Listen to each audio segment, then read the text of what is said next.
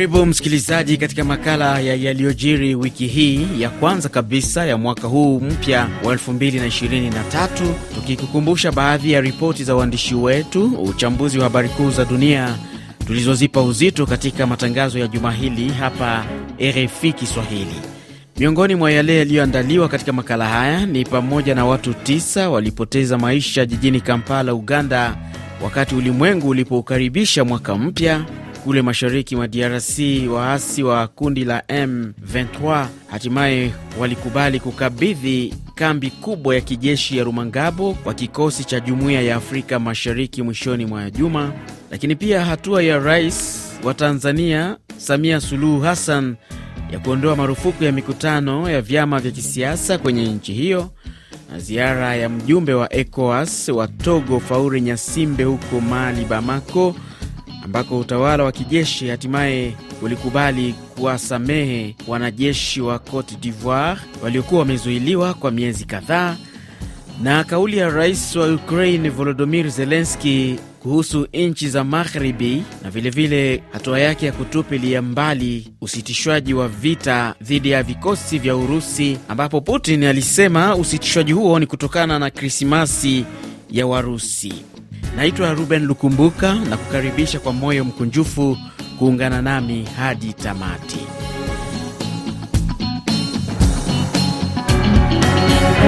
Tuanzie kule Uganda ambako watu tisa wenye umri kati ya miaka kumi na ishirini walipoteza maisha jijini Kampala baada ya kutokea kwa mkanyagano wa watu wakati wa kuukaribisha mwaka mpya usiku wa kuamkia tarehe mosi Januari mwaka huu katika jumba la biashara la Freedom City Mall.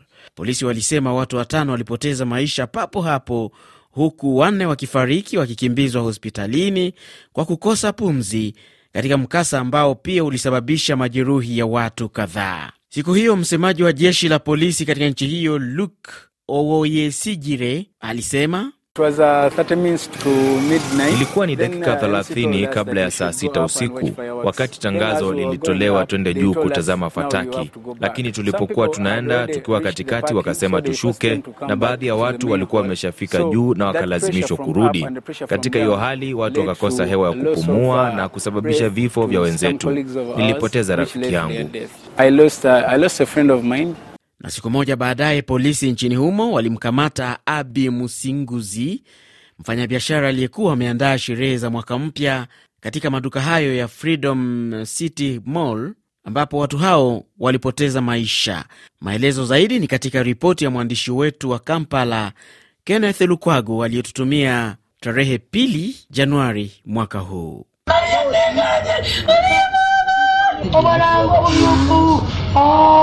Hicho ni kilio cha akina mama waliokuwa kwenye chumba cha kuhifadhia maiti katika hospitali kuu ya Mulago kuchukua maiti za watoto wao kwa ajili ya mazishi. Polisi wanasema wamemkamata mratibu wa afla hiyo Abe Msinguzi maarufu kama Abitex. Huyu hapa ni msemaji wa polisi Fred Enanga.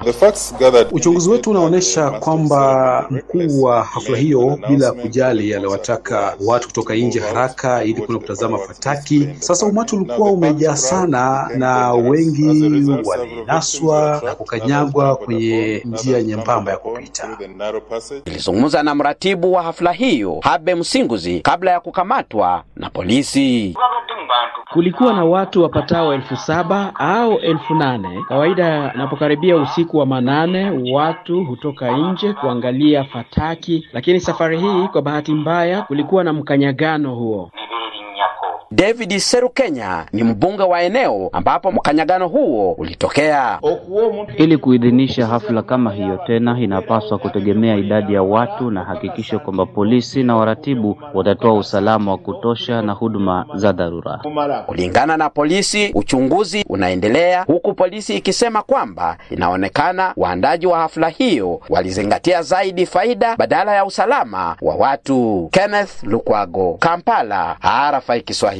Namna sasa, tuelekee kule DRC ambako wiki hii mtandao unaopinga vitendo vya kigaidi nchini humo na ambao unayaleta pamoja mashirika ya kiraia zaidi ya 150 juma hili ulikaribisha ripoti ya wataalamu wa Umoja wa Mataifa ambapo waliitaka nchi ya Rwanda kuwekewa vikwazo. Mwandishi wetu William Basimike alifuatilia kwa karibu taarifa hii na ifuatayo ni ripoti yake aliyotutumia siku ya Jumatano wiki hii. Mauaji ya Makobola ni mojawapo ya matukio mengi ya kutisha ya vita vilivyoripotiwa mashariki ya Kongo tangu zaidi ya miongo miwili. Mwanamke huyu ni mkazi wa kijiji cha Kabondozi wilayani Fizi aliyeponyokea chupuchupu mauaji hayo. Ilikuwa miniti makumi tatu tu Ingeronda wakaingia, balituona bakaanza teremusha sasa masase pale. Zaidi ya miongo miwili baadaye, waathirika wa mauaji katika vijiji kadhaa mashariki ya Kongo wanasubiri kutendewa haki. Huyu pia ni miongoni ambaye hakutaka jina lake litajwe. Kwa nini opinion international isikamate azimio kuwe tribunal international ili watu hao nao wapate kuwazibiwa? Mwanzo wa wiki hii mtandao dhidi ya ugaidi nchini Kongo unaojumuisha mashirika mia moja na hamsini ya kiraia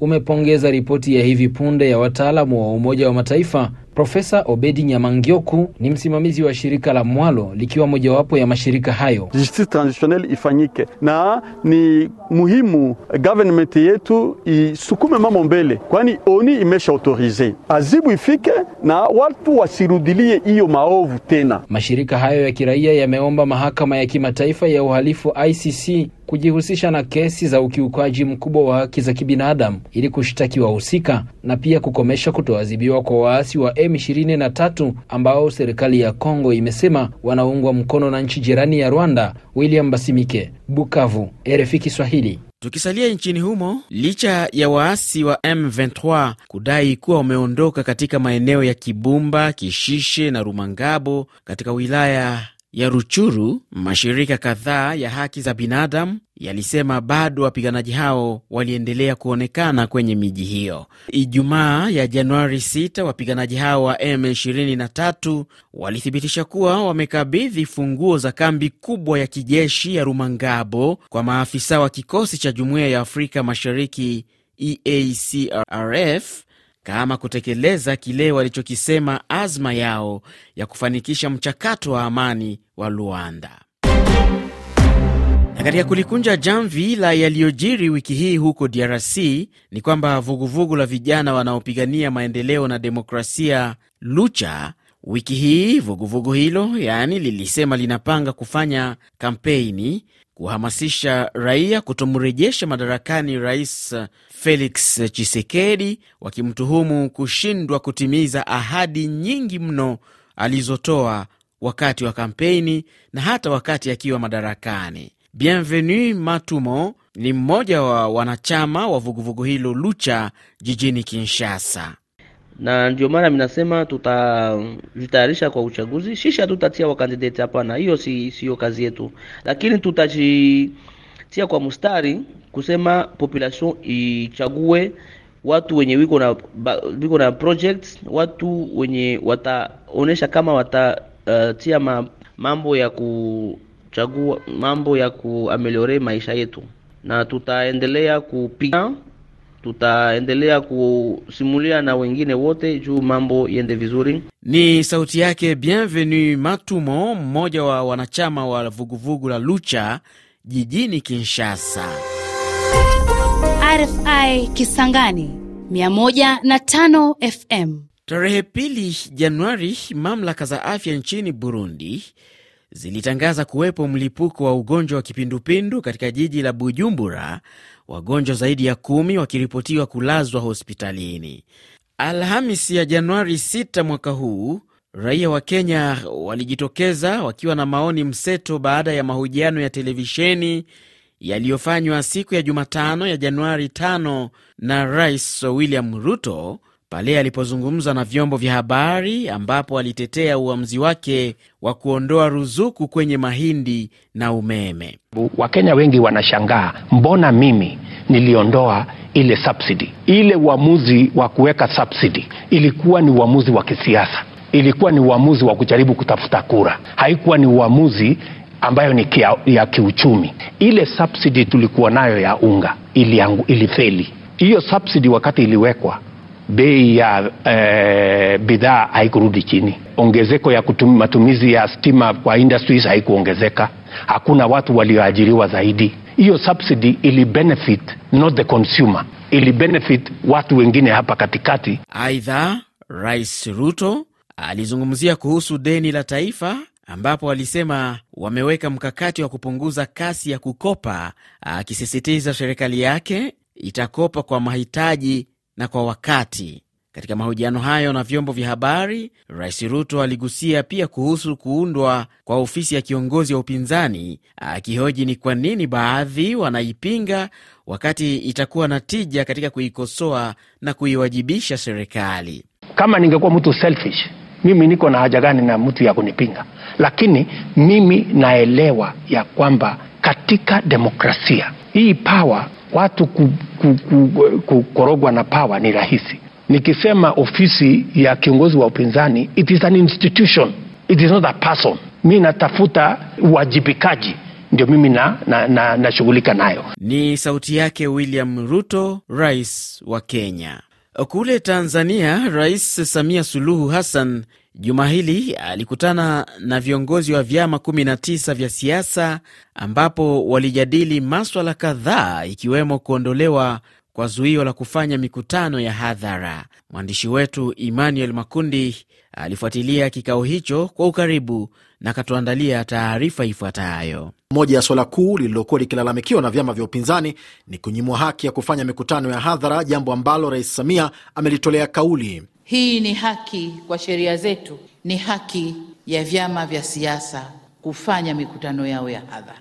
Kwa hiyo uwepo wangu leo mbele yenu ni kuja kutoa ruhusa kwamba lile tangazo la kuzuia mikutano ya hadhara sasa linaondoshwa. Kuondolewa kwa makataa haya kumeonekana kutoa ahueni kwa vyama hivyo, ambapo pia Rais Samia aligusia kuhusu nia ya serikali kufufua tena mchakato wa kupata katiba mpya hivi karibuni. Nataka kuambia kwamba serikali inadhamiria kukwamua mchakato wa marekebisho ya katiba kwa jinsi tutakavyokuja kukubaliana hapo mbele. Mbali na mikutano ya hadhara na katiba mpya, Rais Samia pia alitangaza kuendelea kwa mchakato wa marekebisho ya sheria ya vyama vya siasa na tume ya uchaguzi. Hata hivyo, Makundi Freeman Mbowe ambaye ni kiongozi wa chama kikuu cha upinzani cha Chadema alisema wao kama upinzani wanakaribisha hatua hiyo, lakini wanaipokea kwa tahadhari. Kilichofanyika leo ni kurejeshwa kwa haki iliyopotezwa kwa miaka mingi, wala hakitukipokei kwa mashangilio, ila tunakipokea kwa tahadhari kwamba hatimaye waliokuwa wamefanya ubatili wa kutunyima haki ya kufanya mikutano wameona kosa lao na wamejirudi katika kosa lao. Hili ni jambo jema. Ni sauti yake Freeman Mbowe, kiongozi wa chama kikuu cha upinzani nchini Tanzania. RFI. Kule Somalia, Jumatano ya Januari 4 watu 19 waliuawa kwenye mashambulio mawili ya bomu katikati ya nchi hiyo, mashambulio ambayo magaidi wa Al-Shabab walikiri kutekeleza na kudai pia kushambulia kambi za jeshi katika miji ya Mahasa na Dadan Ad. Na, na sasa tuangazie yaliyojiri wiki hii katika ukanda wa Afrika magharibi na kaskazini, tukianzia nchini Senegal ambako wabunge wawili wa upinzani walihukumiwa jela miezi sita baada ya kupatikana na hatia ya kushambulia mwenzao wa kike katika majengo ya bunge mwezi Desemba mwaka uliopita.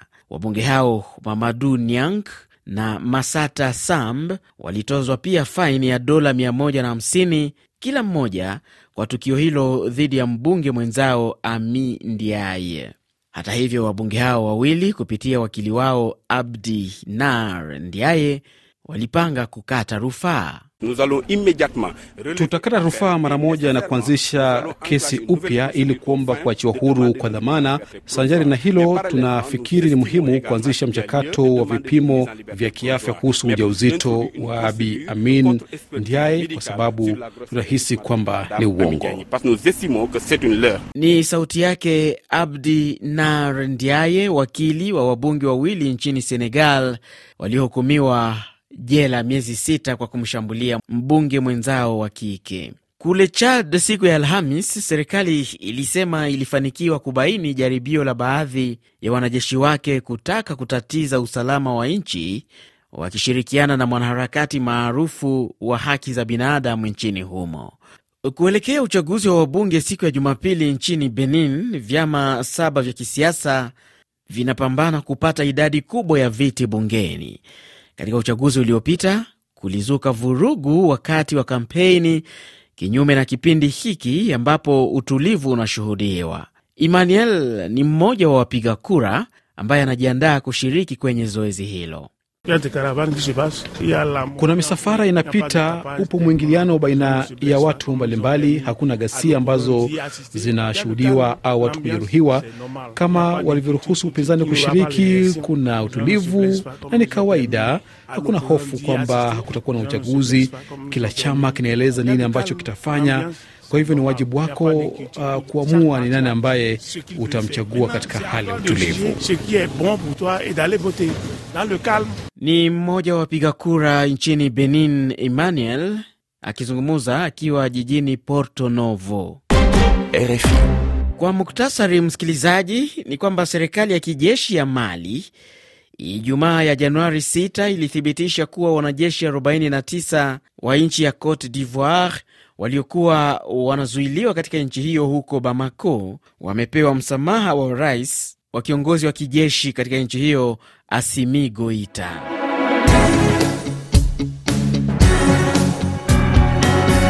Kwingineko duniani wiki hii, rais wa Ukraine Volodymyr Zelensky siku ya Alhamis alisema Urusi inapanga kutumia ndege zaidi zisizo na rubani katika kutekeleza mashambulio dhidi ya wanajeshi wake, huku Kiev ikisisitiza ina taarifa za kiintelijensia kuhusu mpango wa Moscow. Haya yanajiri wakati huu jeshi la Urusi likikiri kupoteza wanajeshi zaidi ya 60 katika shambulio la roketi ambalo lilifanywa na wanajeshi wa Ukraine siku hiyo ya Alhamis kwenye mji wa Donbas. Igor Konashenkov ni msemaji wa jeshi la Urusi.